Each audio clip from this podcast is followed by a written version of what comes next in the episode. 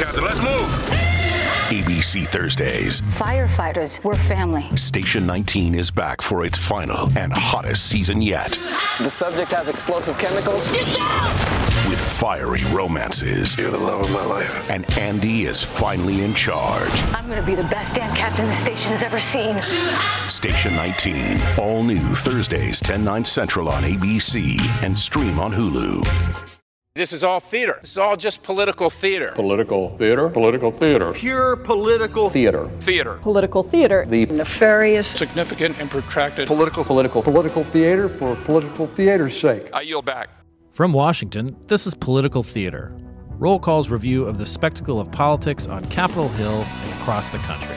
I'm Jason Dick.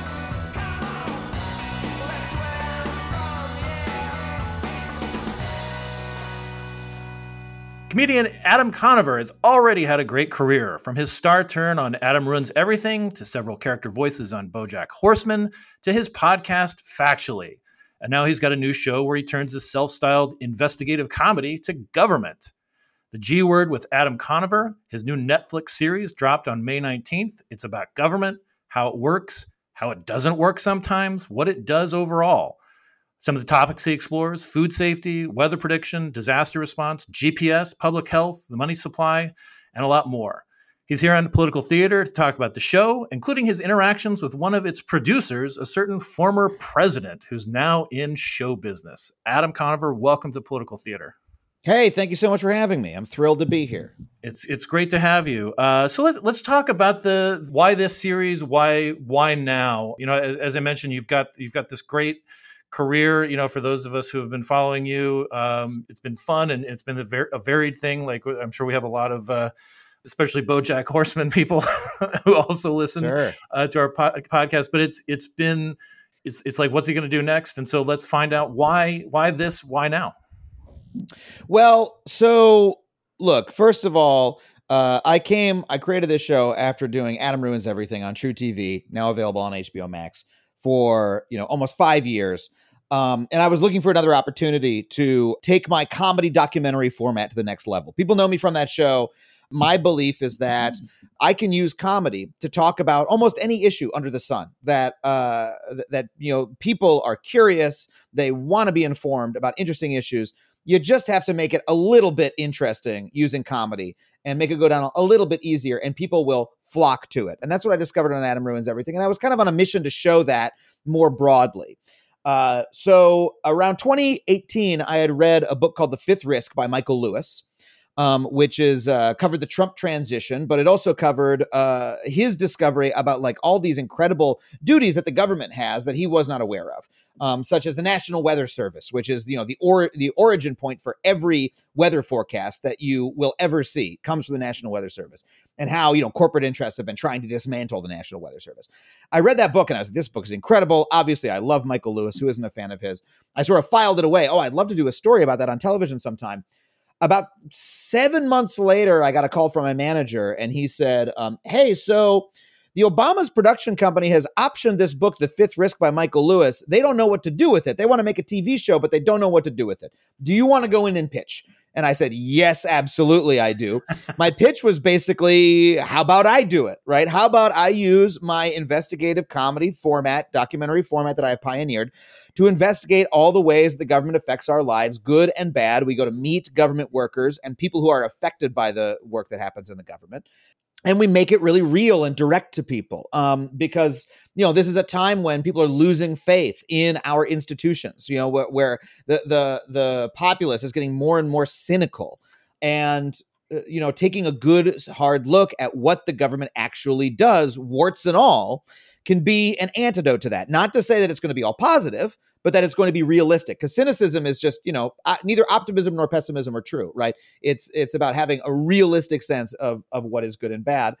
They bit on that idea. Um, we uh, took the took the show to netflix. They loved it and uh, here we are today. About three years later it was a long road because of covid but that's the origin story. Yeah and i i want to just emphasize just as a you know my um, i'm I you know sort of moonlight as a podcaster. I'm in my in my day job. You know, I'm I'm editing uh, CQ and Roll Call, two two newsrooms that have a you know they we try to cover the government in in all Mhm. its it, it- as you said, warts and all. And the thing that that really struck me was you're not just giving like the the overview um, of like what you know the Federal Reserve does and so forth, or what the USDA does, but you're actually going and talking to USDA food inspectors and Yes. talking to you know v- these these volunteer weather watchers and and Yeah. the people who make the make the National Weather Service actually you know work on the at the ground level and it's just like it's such a great that's what i'm constantly telling you know people who i work with like go talk to somebody who who's who doesn't have communications director after their title like co- talk to Yeah. a real person doing real work Um, Yeah. you know and and and find out what their story is and it's really it's this great exploration of government uh, outside of washington and and how it affects everybody's lives Thank you so much for saying so. I mean, yeah, that was what my interest was. You know, when we were in our writers' room talking about with our writers and researchers talking about what are the topics that we want to cover, what are the biggest holy shit facts about the government? One of the ones that came up with uh, that came up was eh, the government literally inspects every single piece of meat that you eat, every single meat inspection plant, and we're talking 100 billion pounds a year of meat. Every one is inspected by hand by the US government. And the question that came to my mind is what is it like to do that job? I mean, it's so unusual if you think about it that it's a private business, it's a huge factory, but there are USDA employees who get a federal paycheck from the federal government every single day. They are there working cheek by jowl. Uh, to use a, a meat term, uh, with the the the factory workers on the line, and they, you know, they, they have the ability to stop the line at any moment, right? There's a big red button right by their conveyor belt. And if they see something wrong, they can hit that button, boop, you know, the whole thing shuts down and everyone says, What the hell's going on? Oh, the USDA shut the plant down, right? And uh, so this is a this is a blue collar job. This is a working class job, right? Um, this is not a this is not a an expensive, highly paid Washington consultant doing this. This is someone who, you know, we we shot at a Car- Cargill beef processing facility in Schuyler, Nebraska. This is someone who lives in Schuyler, Nebraska, next to all the other people who work at the factory, um, doing this. What the hell is it like to do that job? You know, and what what motivates somebody to do it? And meeting those people and getting the answers to that those questions was really my favorite part of this entire show.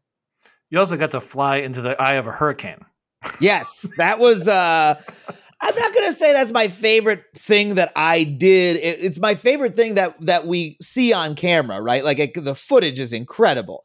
Actually physically doing it a little bit uncomfortable. well, But, I think no, it's it was the, amazing. It's the splash card for the for the series on on Netflix now. Is is you Yes. in that plane, and you look happy, which does not betray how it probably does not portray how much trepidation you probably had, like as you're flying into a hurricane. Yeah. So that was we went up with the U.S. Air Force's Hurricane Hunters.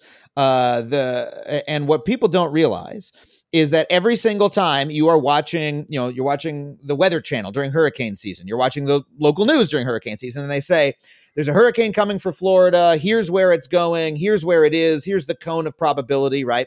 The only reason anyone has that data is because pretty much at the moment that you're watching the show, there is a U.S. government plane, either from the Air Force or from NOAA, the National Oceanic Atmospheric uh, Agency Association. I forget. Um, but uh, they are literally flying into the hurricane. The reason they do that is because the only way you get a fix on the exact center of the hurricane is to fly through it and use the wind instruments to measure which way the wind is blowing, figure out exactly, you know, what the circular pattern is. Then they can find the dead center. Then they fly, so they fly right through the eye and out again. Then they turn around and they fly back through again. And they do that in a cloverleaf pattern like four to eight times.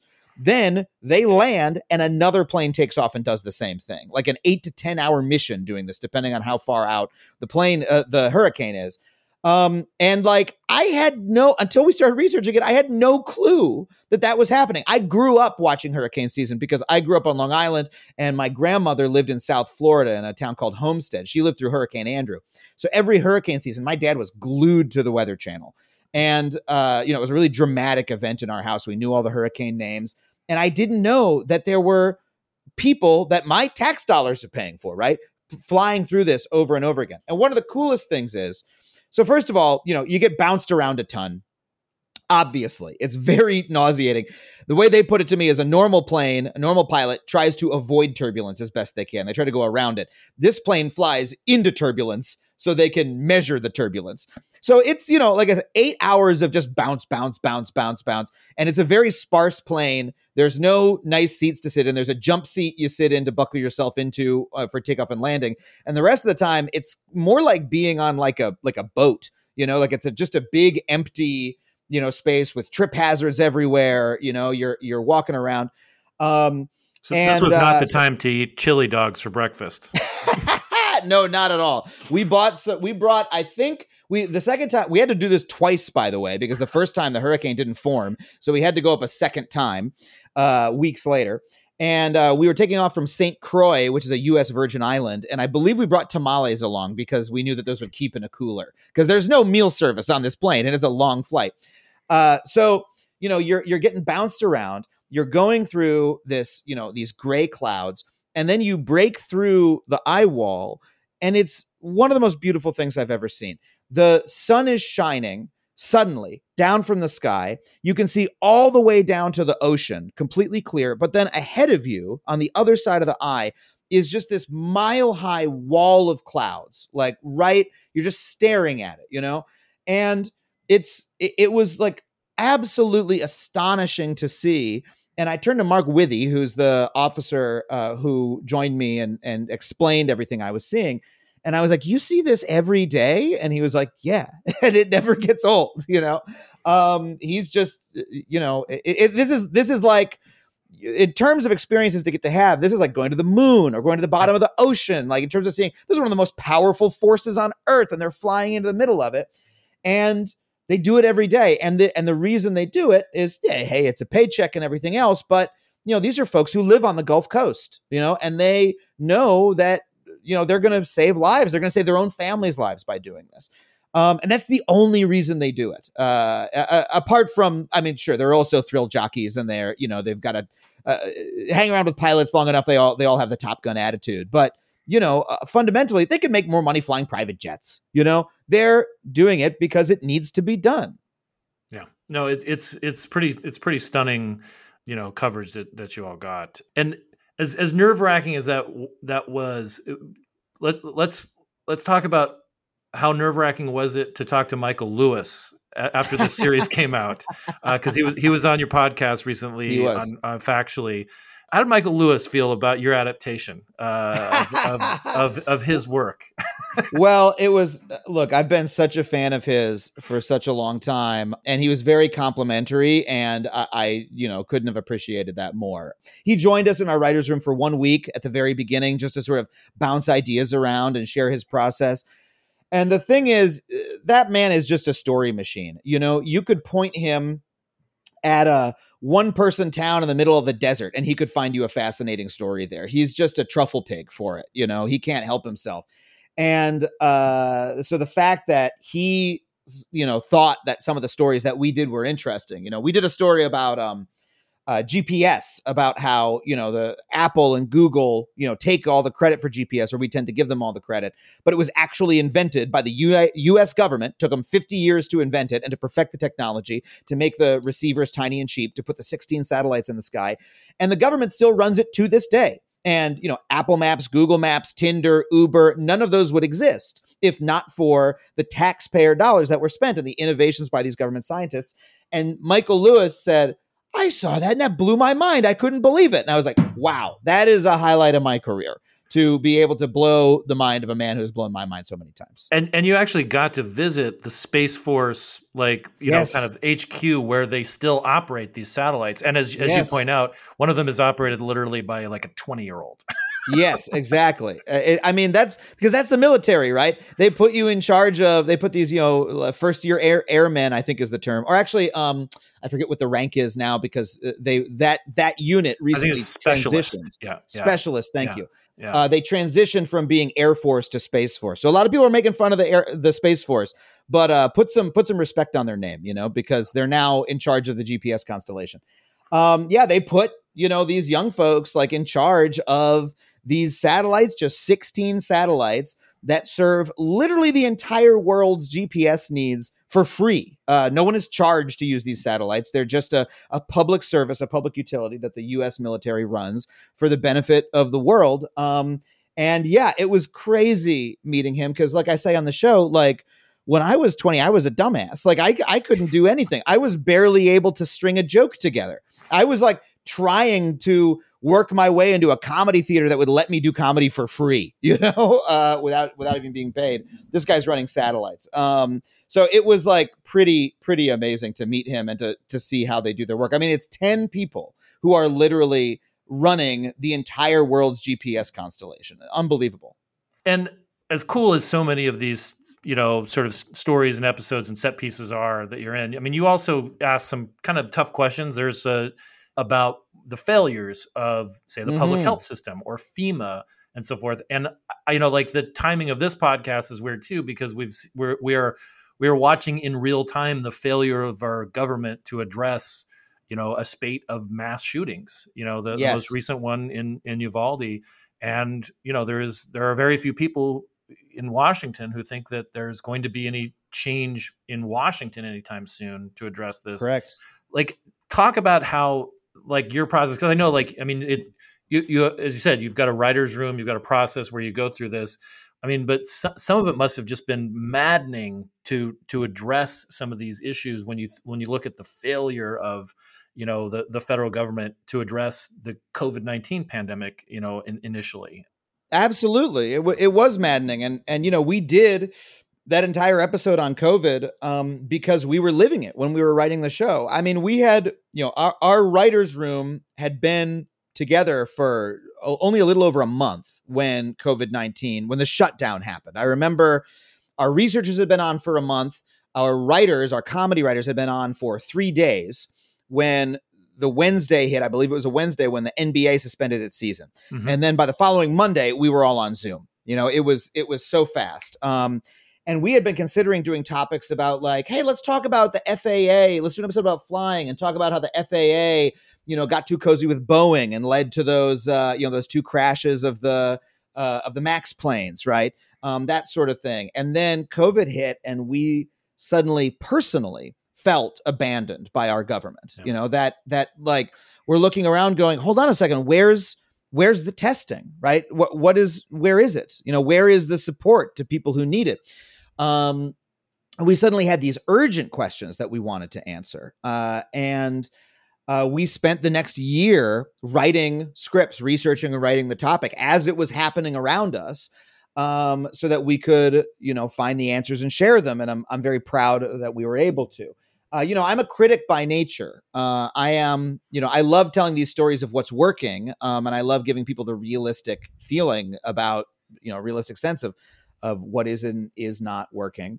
But uh, you know, the questions of of why, what things are not working, and why is so present for me. You know, so you know, when we're looking at, uh, I mean, this is another one that happened like, you know, pretty, pretty it was very present in mind as we were writing you know the hurricanes that you know a hurricane hits texas uh, hurricane harvey i believe hit texas and there's massive aid hurricane maria hits puerto rico they can't even get bottled water and we're sitting there going hey they're the government's flying oh, planes oh, through a hurricane. paper towels that, that Trump threw out. don't, don't forget the paper towels. of course not. Yeah, absolutely. No, I mean, like, how can we not be able to bring enough bottled water to people to Americans, right, who who have just been hit by a hurricane. Um, thousands of people died because of of those failures. Um, and uh, so what we found was that most of these problems are systemic. Most of these problems are structural in terms of how the agencies are structured. So FEMA is one of the worst structured agencies. It's completely dependent on the whims of state politicians and uh, you know the legislature, the the national legislature. It, you know, so why did uh, Texas get so much attention. Puerto Rico got none. Well, you know, FEMA has two powerful senators, right? And the senators are on FEMA's appropriations committee. Um, Puerto Rico has no representation in Congress, right. right? They don't have anybody who can who can call and say you're going to have a hard time the next congressional hearing if you don't step up right now. So FEMA is like especially at the whim of the political process in a way that you know the Air Force and the hurricane hunters are not. As far as uh, COVID nineteen goes, what we found, um, and this will help me get to uh, my my our sort of biggest point about the show. It was actually, in many ways, there's there was plenty that was run, done wrong on the national level, but an unacknowledged story or an underreported story is the local piece of it. That um, our local public health departments have been systematically defunded by politicians from both parties over the past 30 years. Um, and those local public health departments are the ones that you know, this is the fire department for public health. This is the police department. These are these are the people who are making sure that you know uh, uh, foodborne illnesses aren't spreading, that uh, STDs aren't spreading. They're making sure that like a more garden variety style pandemic doesn't sweep through your town, and uh, they're they're making sure that kids have adequate vitamins and shit, like basic things. And we have been eviscerating them for decades. Um, and so we went down to a town, uh, or we went to a county called Lowndes County in Alabama, which is one of the poorest counties in the country. It's a, a predominantly black county. At one point, it had the highest COVID nineteen positivity rate in the country, and the the reason for that is that in that town, there's one doctor in the entire town who is there because the federal government pays for him to be there. It's a federally, he's at a federally qualified health center, which is a health center that only exists because of federal funding. Um, and there is one public health clinic that uh, that serves the whole county. And I we went and met this incredible woman named Shawanda Searles, who uh, you know, she is the office manager. She is the personnel manager. She is coordinating people's care. She's doing the paperwork. She's doing the jobs of three people. Um, and she's an incredibly dedicated public servant, but she doesn't have the staff that she needs to see all the people who she needs to see. So, why is COVID running rampant through this county? It's because they don't have the staff they need to educate people on social distancing. When the vaccines hit, they didn't have the staff they needed to make sure people get vaccinated. I mean, so much attention has been given to the small minority of people who say, I don't want a vaccine, screw you, right? And there are those people. But the story of why America has a low vaccination rate is largely because we did not do the outreach we needed to those people. Like if you went to people in Lowndes County door to door and said, "Hey, why didn't you get vaccinated?" They'd say, "Well, I don't have transportation and there's no public transportation in this town." Or I'm housebound, right? Or I have kids to watch. I'm taking care of 5 kids right now. Or I work 20 hours a day, you know? And no one went around to those people one by one with a syringe and said, "Hey, we got the vaccine for you right now. Would you like us to come back in three weeks?" Right. Um, and if they had, it would have been a different story in that county. But instead, a lot of people died. And now that's a poor county in Alabama, right? Um, but the same thing happened here where I live in California. I mean, in California, we had a budget surplus a couple decades ago. Arnold Schwarzenegger, literally, when he was the governor, Republican governor, literally built a pandemic preparedness stockpile that had like mobile hospitals and crap like that. Um, when uh, Governor Jerry Brown became governor, suddenly there's a little bit of belt tightening going on, a little bit of budget trouble. He cuts that entire program less than a decade before a pandemic actually hit. Um, so, uh, you know, those are the sort of investigations that, uh, you know, really are this show's mission is to expose what happened. Um, and our entire final episode, by the way, it is disheartening stuff, right? Yeah. Our entire final episode is me grappling with uh, what do we do as citizens when the government, which is so big and so distant from us sometimes, uh, when it is not serving us or when it's hurting or killing us. For instance, in the case of our criminal justice system, which is killing and imprisoning innocent Americans at an enormous rate. How do we actually make change in the government? And that is what our entire season finale is about. And you know, you you open the show kind of with a, a, a you know a, a, bit with Barack Obama. You know, with yeah. this thing of him like doing the his taxes, and it's it's a little jokey and and it's fun and so forth. And then in that final episode, you do another bit where you guys eat peanut butter and jelly sandwiches and you kind of you slightly give your producer the business about it yeah. I, I, mean and uh, was that i mean i know that again the, these things are scripted and, and and so forth but there actually seemed like a little tension there i mean did yeah were you a little intimidated about like asking the 44th president of the united states like how how are we supposed to really keep like hope alive you know so to speak or you know believe in change when you know like these things. And I was, I mean, to, to Obama's credit, he just he called out Mitch McConnell for one, uh, sure. which I, I didn't expect. But was there was that a little tense for you? A little? Did you have a little bit of uh, shyness at, at first uh, about you know kind of calling him out on on on your show?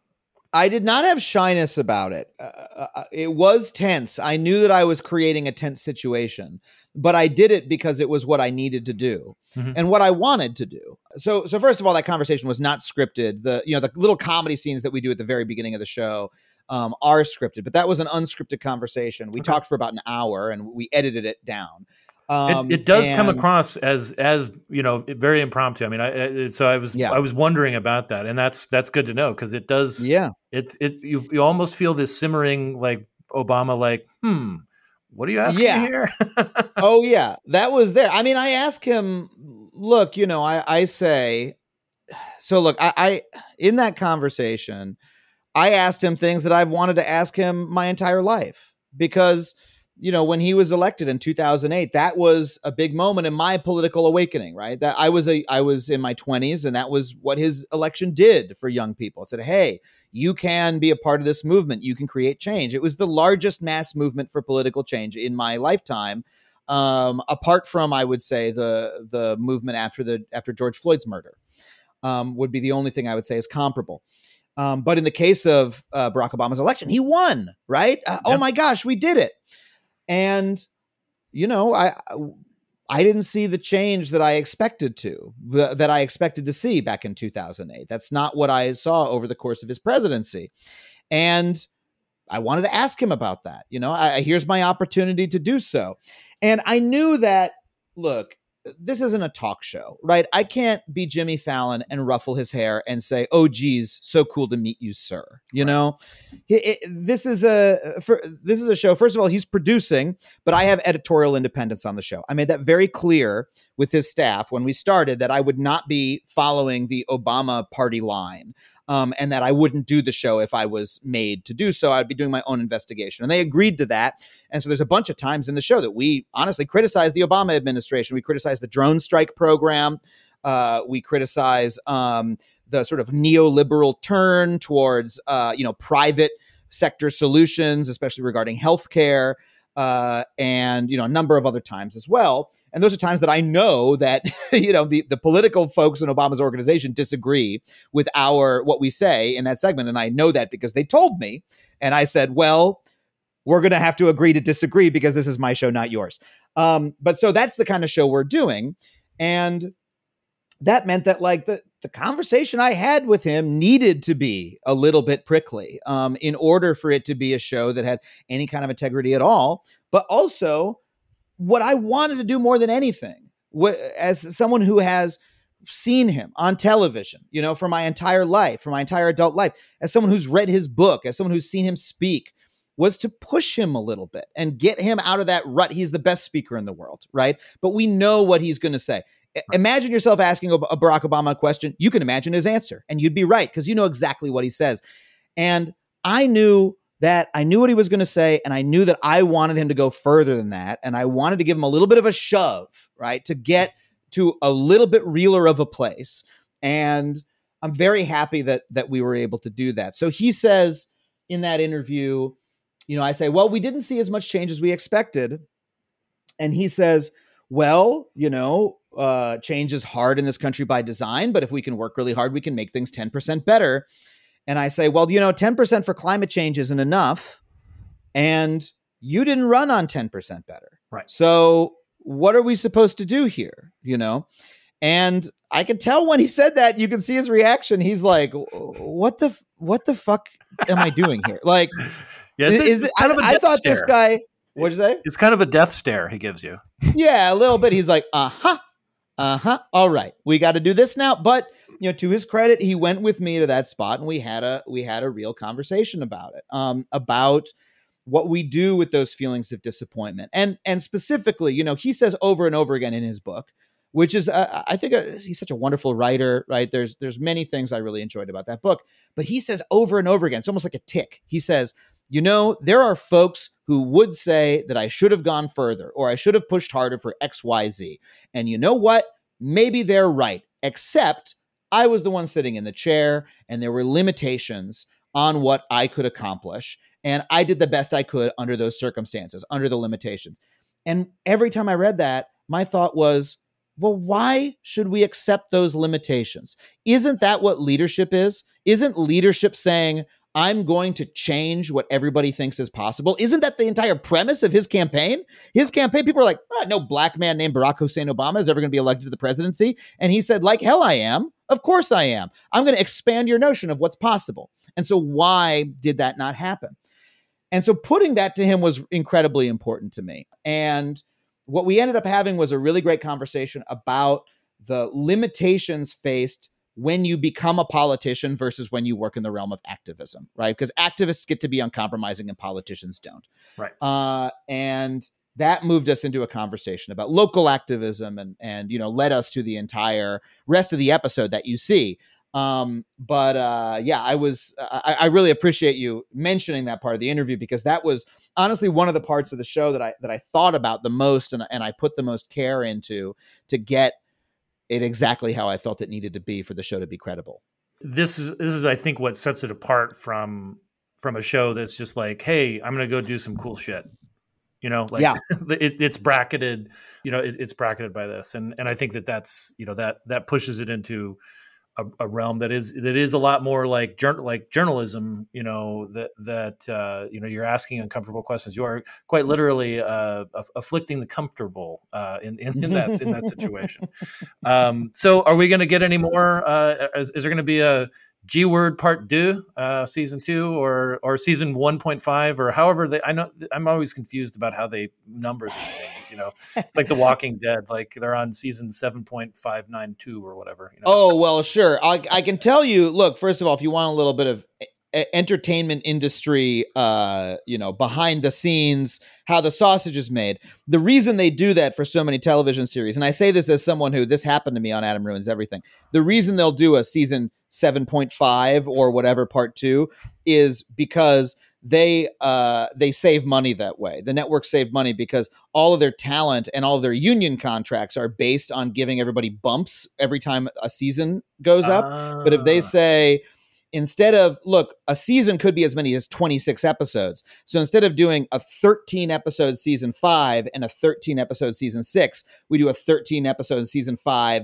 and then another 13 episodes of season 5 a year later they save 3% all, on all their union contracts and all their talent contracts and so it, it frankly is uh uh, pretty scammy and something that that uh, you know people are starting to talk about in the entertainment industry as as being a way that the companies are cheating people out of money. Uh, now Netflix hasn't done that to me. That- on- that's on great. That's project, that's good to but yeah, know.